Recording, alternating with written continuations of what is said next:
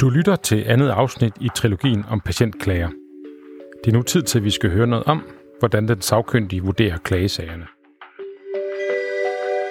Det kunne være interessant at vide noget om de sagkyndiges baggrund, og det kunne være interessant at vide noget om de øh, sagkyndiges tanker om deres opgave. Det er den sagkyndiges vurdering, der ligger til grund for at afgøre, om der skal rettes kritik mod dig som læge. Det betyder naturligvis, at vi skal se nærmere på den funktion. Hvor mange øh, sagkyndige er der på sag, på hver sag? Øh, hvor lang tid bliver der egentlig brugt på en klage for den sagkyndige? Diskuterer den sagkyndige indholdet med kolleger, eller er det en, en lukket black box? Stemmen her tilhører en helt normal praktiserende læge. Og du som lytter med, kunne sikkert også godt sidde med nogle spørgsmål, som du gerne vil have besvaret. Mit navn er Christian Føtz. Jeg er redaktør på Månedskriftet. I det første afsnit fik vi et overblik over hele sagsgangen, fra patienten klager til at der falder en afgørelse.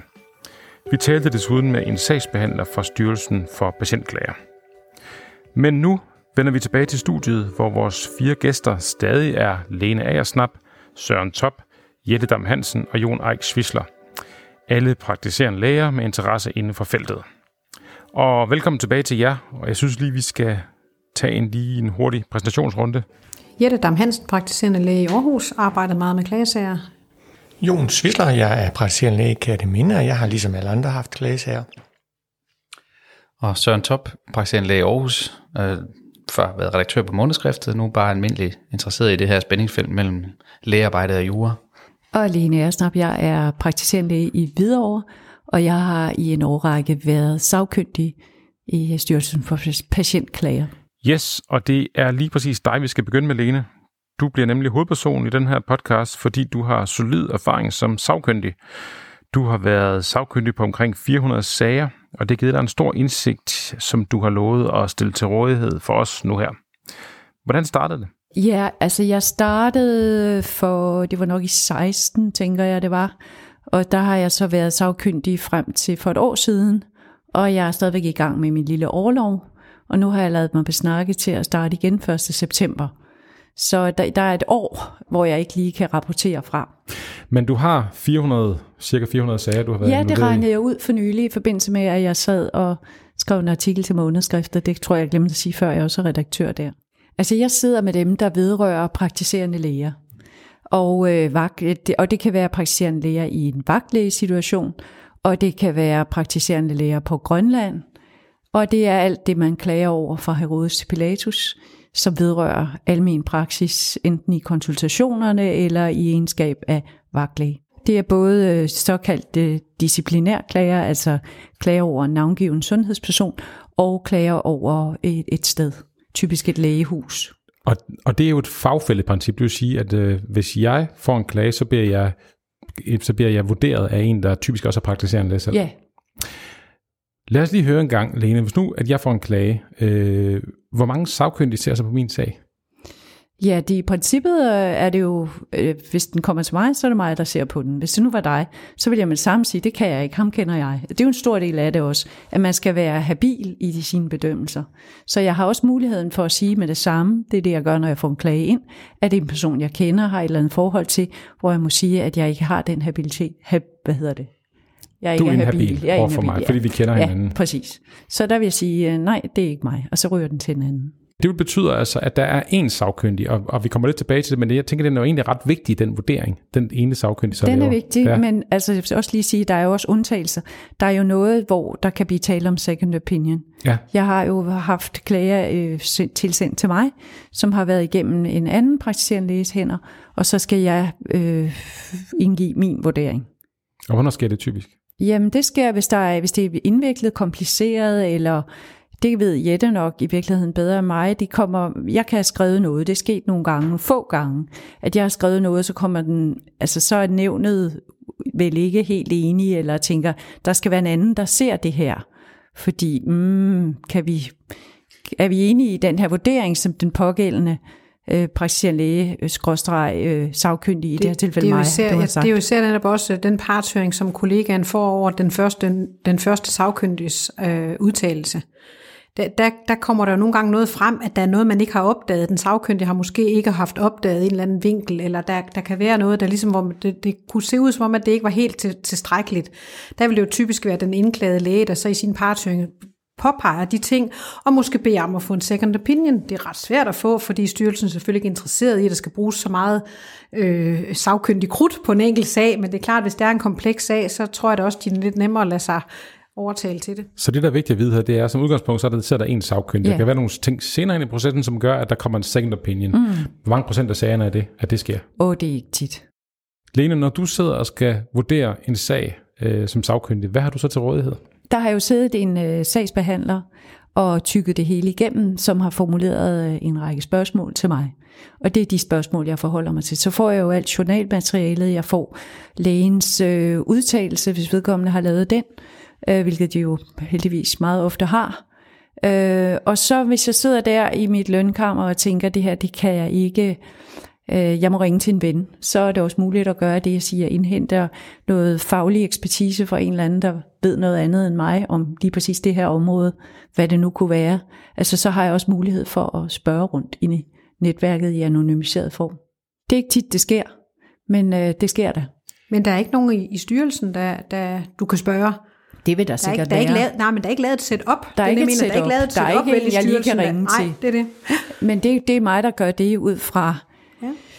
Min egen, øh, hvad skal man sige, øh, viden Ydmyghed. og ydmyghed. Ja. Stor grad af ydmyghed. Mm. Det er meget vigtigt. Og jeg har nogle gange tænkt, når jeg har været involveret selv for klager, øh, er det her nok øh, materiale, vedkommende får til at bedømme, hvad der er sket? Altså, altså tit så er k- forløb jo komplekse, øh, hvor der kan være noget kompleksitet i selve behandlingen, eller selve øh, sektorovergangen, og sådan, men, men, men opstår den situa- situation, at man tænker, det, jeg ved ikke nok om selve ja, forløbet? det kan godt være. Ja. Altså det, der, det kan være, at jeg støder på, at jeg synes, der er noget her, der er underbelyst, hvor jeg sender det tilbage og sender til den pågældende sagsbehandler i styrelsen, som så formidler det videre til den indklagede læge og beder om at få belyst det og det punkt, fordi det synes jeg ikke er helt klart.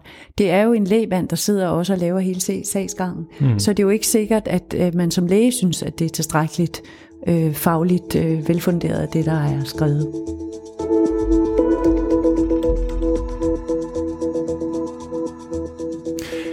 Kan du lige prøve at tage sådan en tur med op i helikopteren og kigge over de klager, du har haft?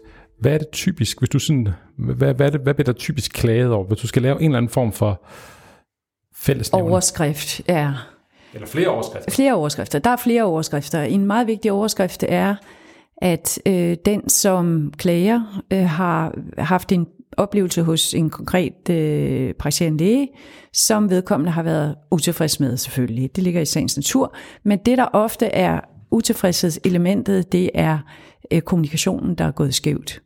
Altså det fornemmer man helt klart, at det er et eller andet, der ikke lige har siddet i skabet. Og hvad der er sket i den pågældende konsultation, kan jeg jo god grund overhovedet ikke ane noget om. Men det fremgår indirekte, at, at det, det synes i hvert fald at være, at, at den der øh, kommunikative øh, uklarhed, eller hvad det nu har været, bliver hægtet op på et fagligt problem. Og så er det det faglige problem, der bliver det, det, det, det vi behandler. Det er, en, det er en af hovedoverskrifterne, vil jeg sige. Så er der andre ting, der er øh, ulykkelige forløb, der ender helt skævt. Altså en, øh, en uventet cancer dukker op, hvor man kan sige, det ved vi jo med vores lægefaglighed, at lige pludselig så har man en, en metastaserende cancer, selvom man er et ungt, rask menneske, og den pågældende har måske været til læge ekstra antal gange med noget, der var meget, meget diffust, hvor det overhovedet ikke var til at se, at der var noget øh, underartet øh, på færre. Og så når den pågældende yngre person meget ulykkeligt jo forstår, hvor syg vedkommende er, så er det jo meget nemt at skyde på den første, der så øh, vedkommende, og så sige, det var min egen læge. Han eller hun var simpelthen ikke skarp nok. Jeg klager. Mm. Eller de pårørende klager. Mm. Så er der øh, de psykisk øh, sårbare personer, som jeg selv har en stor forkærlighed for, og et øh, større klientel af i min egen praksis, både det ene og det andet sted, som, øh, som har et svært liv, og som på en eller anden måde øh, render sig nogle staver i livet, hvor man forsøger at, at være en, en kompetent øh, person, som vedkommende kan stole på. og så laver man en, synes man selv, god relation, men man, kan, man ved jo ikke alt her i verden. Og nogle gange fejler man jo i at kunne læse personen korrekt, og så kan vedkommende blive rigtig sur og vred, og synes, det klarer du bare ikke godt nok, og så og det var det, vi også var lidt inde på i den første podcast, at man måske så render hjem og fyrer en eller anden øh, meget sur klage af lige med det bunds.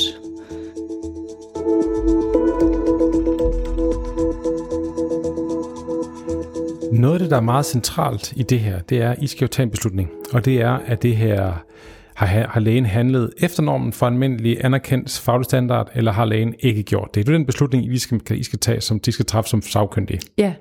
Og hvad er det? Hvad er øh, almindelig anerkendt faglig standard?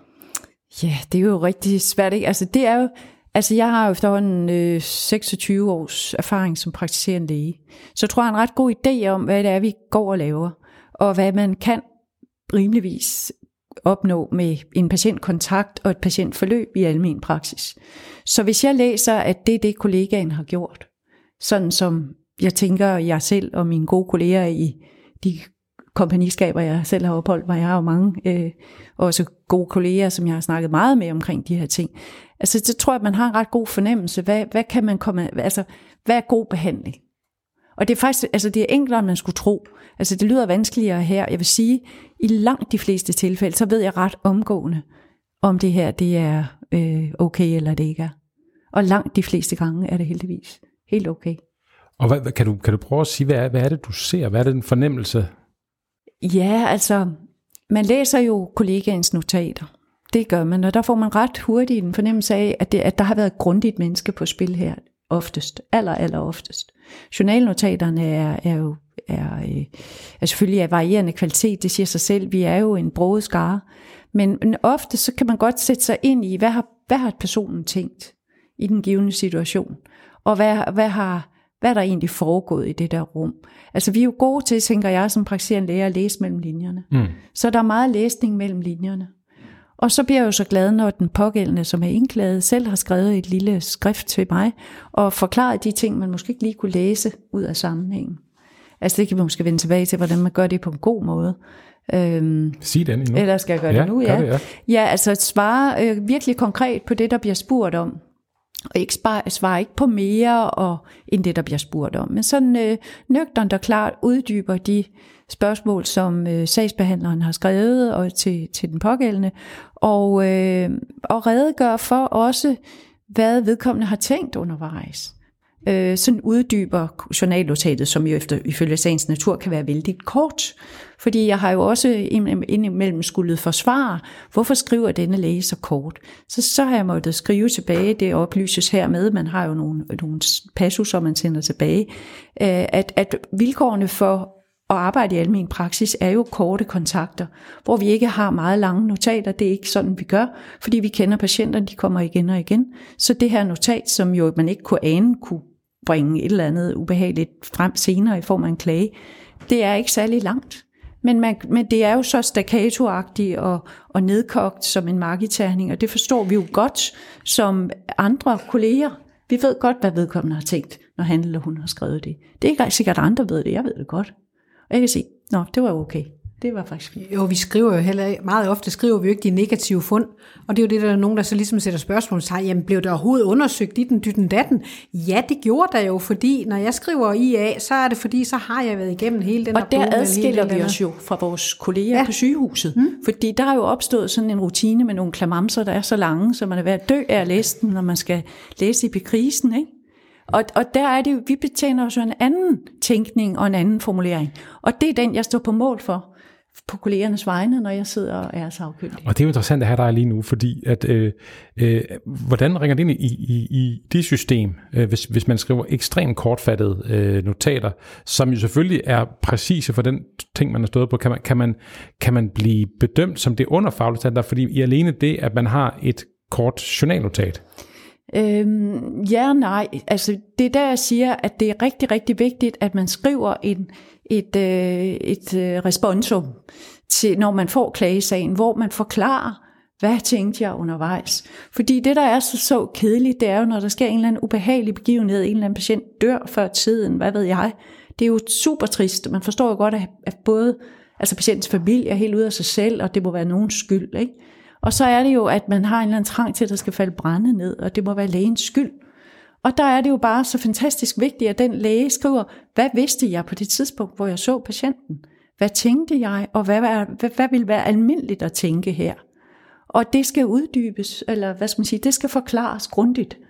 Og der stod jeg på nogle gange nogen, som måske har undladt at skrive det, og så er det mig, der ligesom skal ud og arbejde som sagkyndig for at få, få bredt det ud.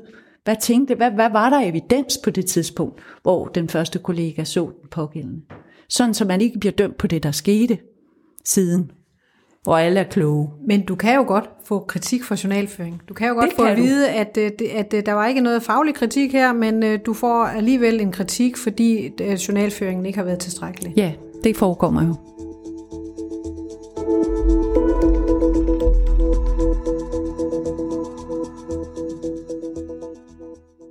Jeg tænker, det er interessant at spørge nu her, hvad er en journal?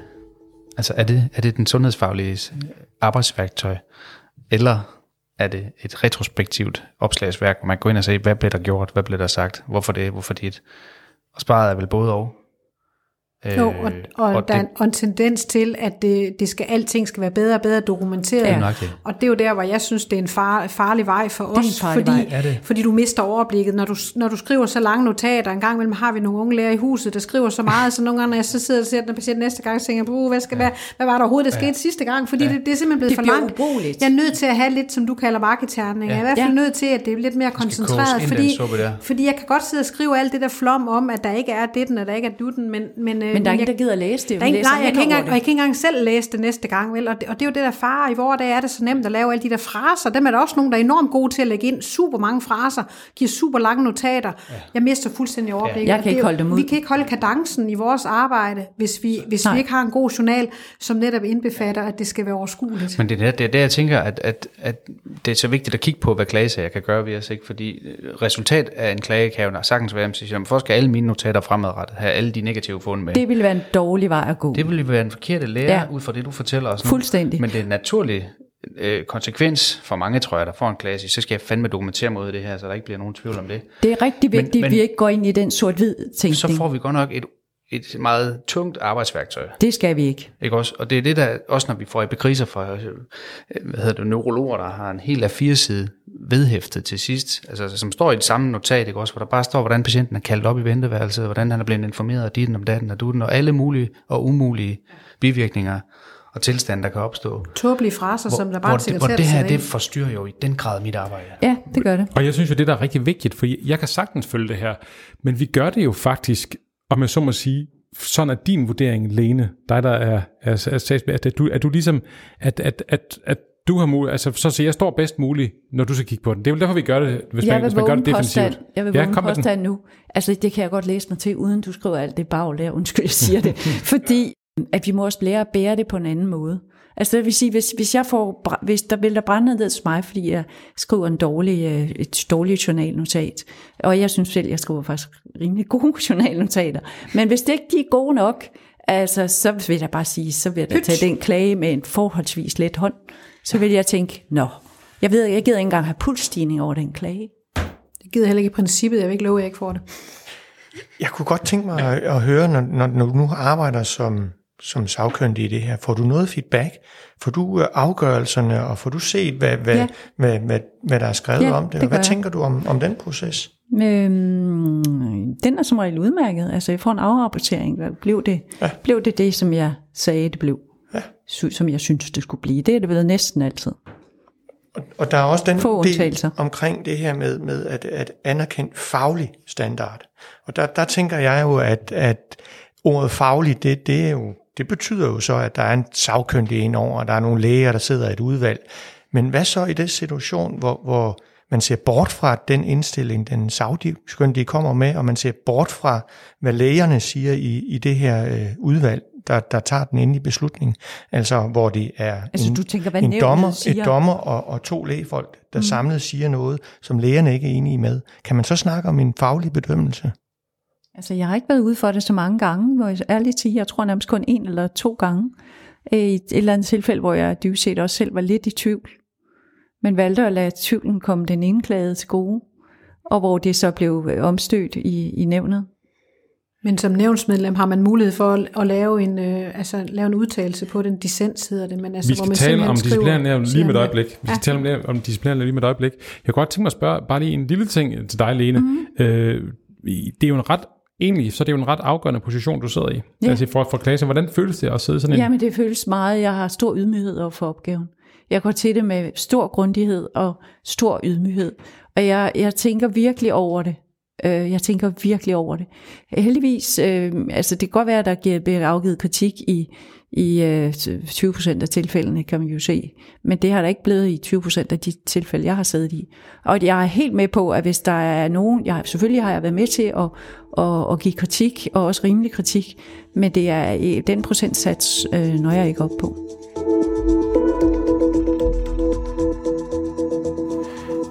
Lene Aersnap, du har skrevet en artikel her til månedskriftet, som udkommer her i efteråret, som hedder En sagkyndigs bekendelser. Og der, tegner, der, der, øh, der peger du på tre kliniske områder, som har særlig interesse øh, i forhold til det med patientklager, og det er atypiske brystsmerter, torsiotestis og apopleksi. Og hvis nu vi starter med at tage de atypiske brystsmerter, hvorfor er det en af de er særlig vigtige at omtale her? Ja, der er jo vejledninger for det. Altså, det er jo sådan, at hvis Sundhedsstyrelsen eller andre instanser med øh, den kompetence har udtalt sig øh, på et vist niveau omkring en eller anden given tilstand, så bliver man dømt, hvis man ikke følger den vejledning. Og der er en vejledning om atypiske brystsmerter.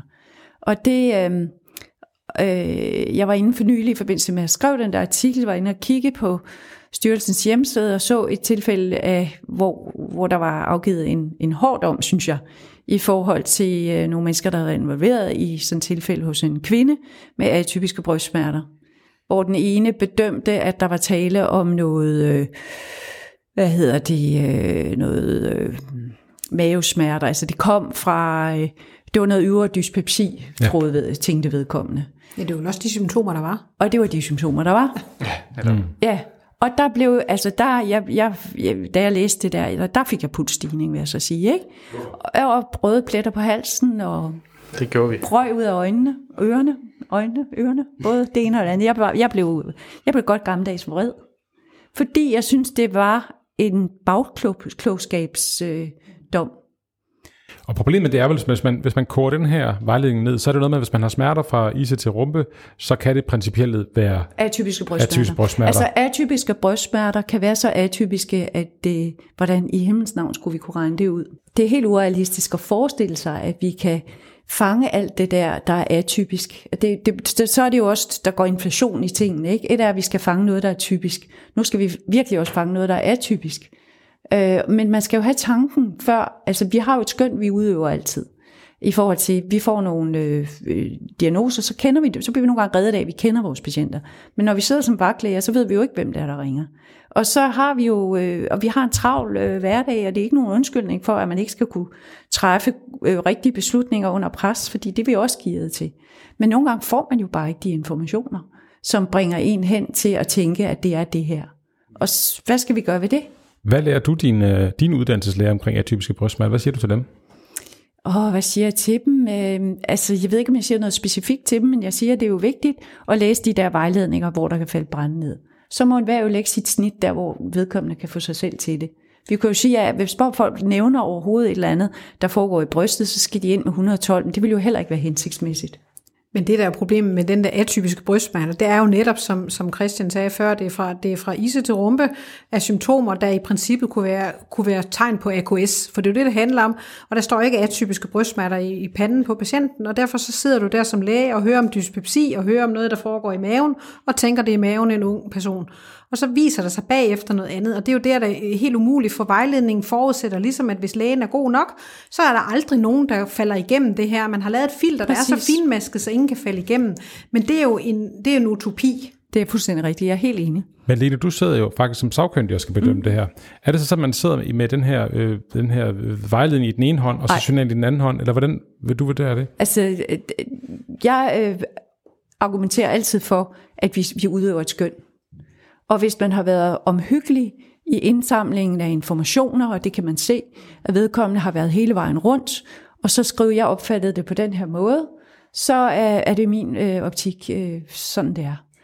Det var atypiske brystsmerter. Lad os lige prøve at vende torsio-testis. Ja, altså der er der en, også en vejledning. Og som, så man skal være meget opmærksom, hvis man har et ung øh, menneske, en han, nu skal jeg nok passe på, hvad jeg siger, fordi kan man have, kan, kan man have, mange køn er der? hvad kan man have i sin skrotum med hvilket køn, jeg ved det ikke. Mm. Men jeg vil sige, en, øh, et hankønsvæsen imellem 12 og 20, som har smerter i skrotum, er indtil det modsatte er bevist torsiotestis. Det er en god huskeregel, Lene, den skriver vi os bag øret. Og det sidste, vi skal tale om her, det er apopleksien. Jamen, det er jo bare, at man skal diffuse selv diffuse neurologiske symptomer, som kan være øh, noget, der giver anledning. Altså, hvad skal man, man skal bare være hurtig ude til at, øh, at indlægge folk med diffuse neurologiske symptomer, eller ringe til en bagvagt på en neurologisk afdeling. Jeg vælger det sidste.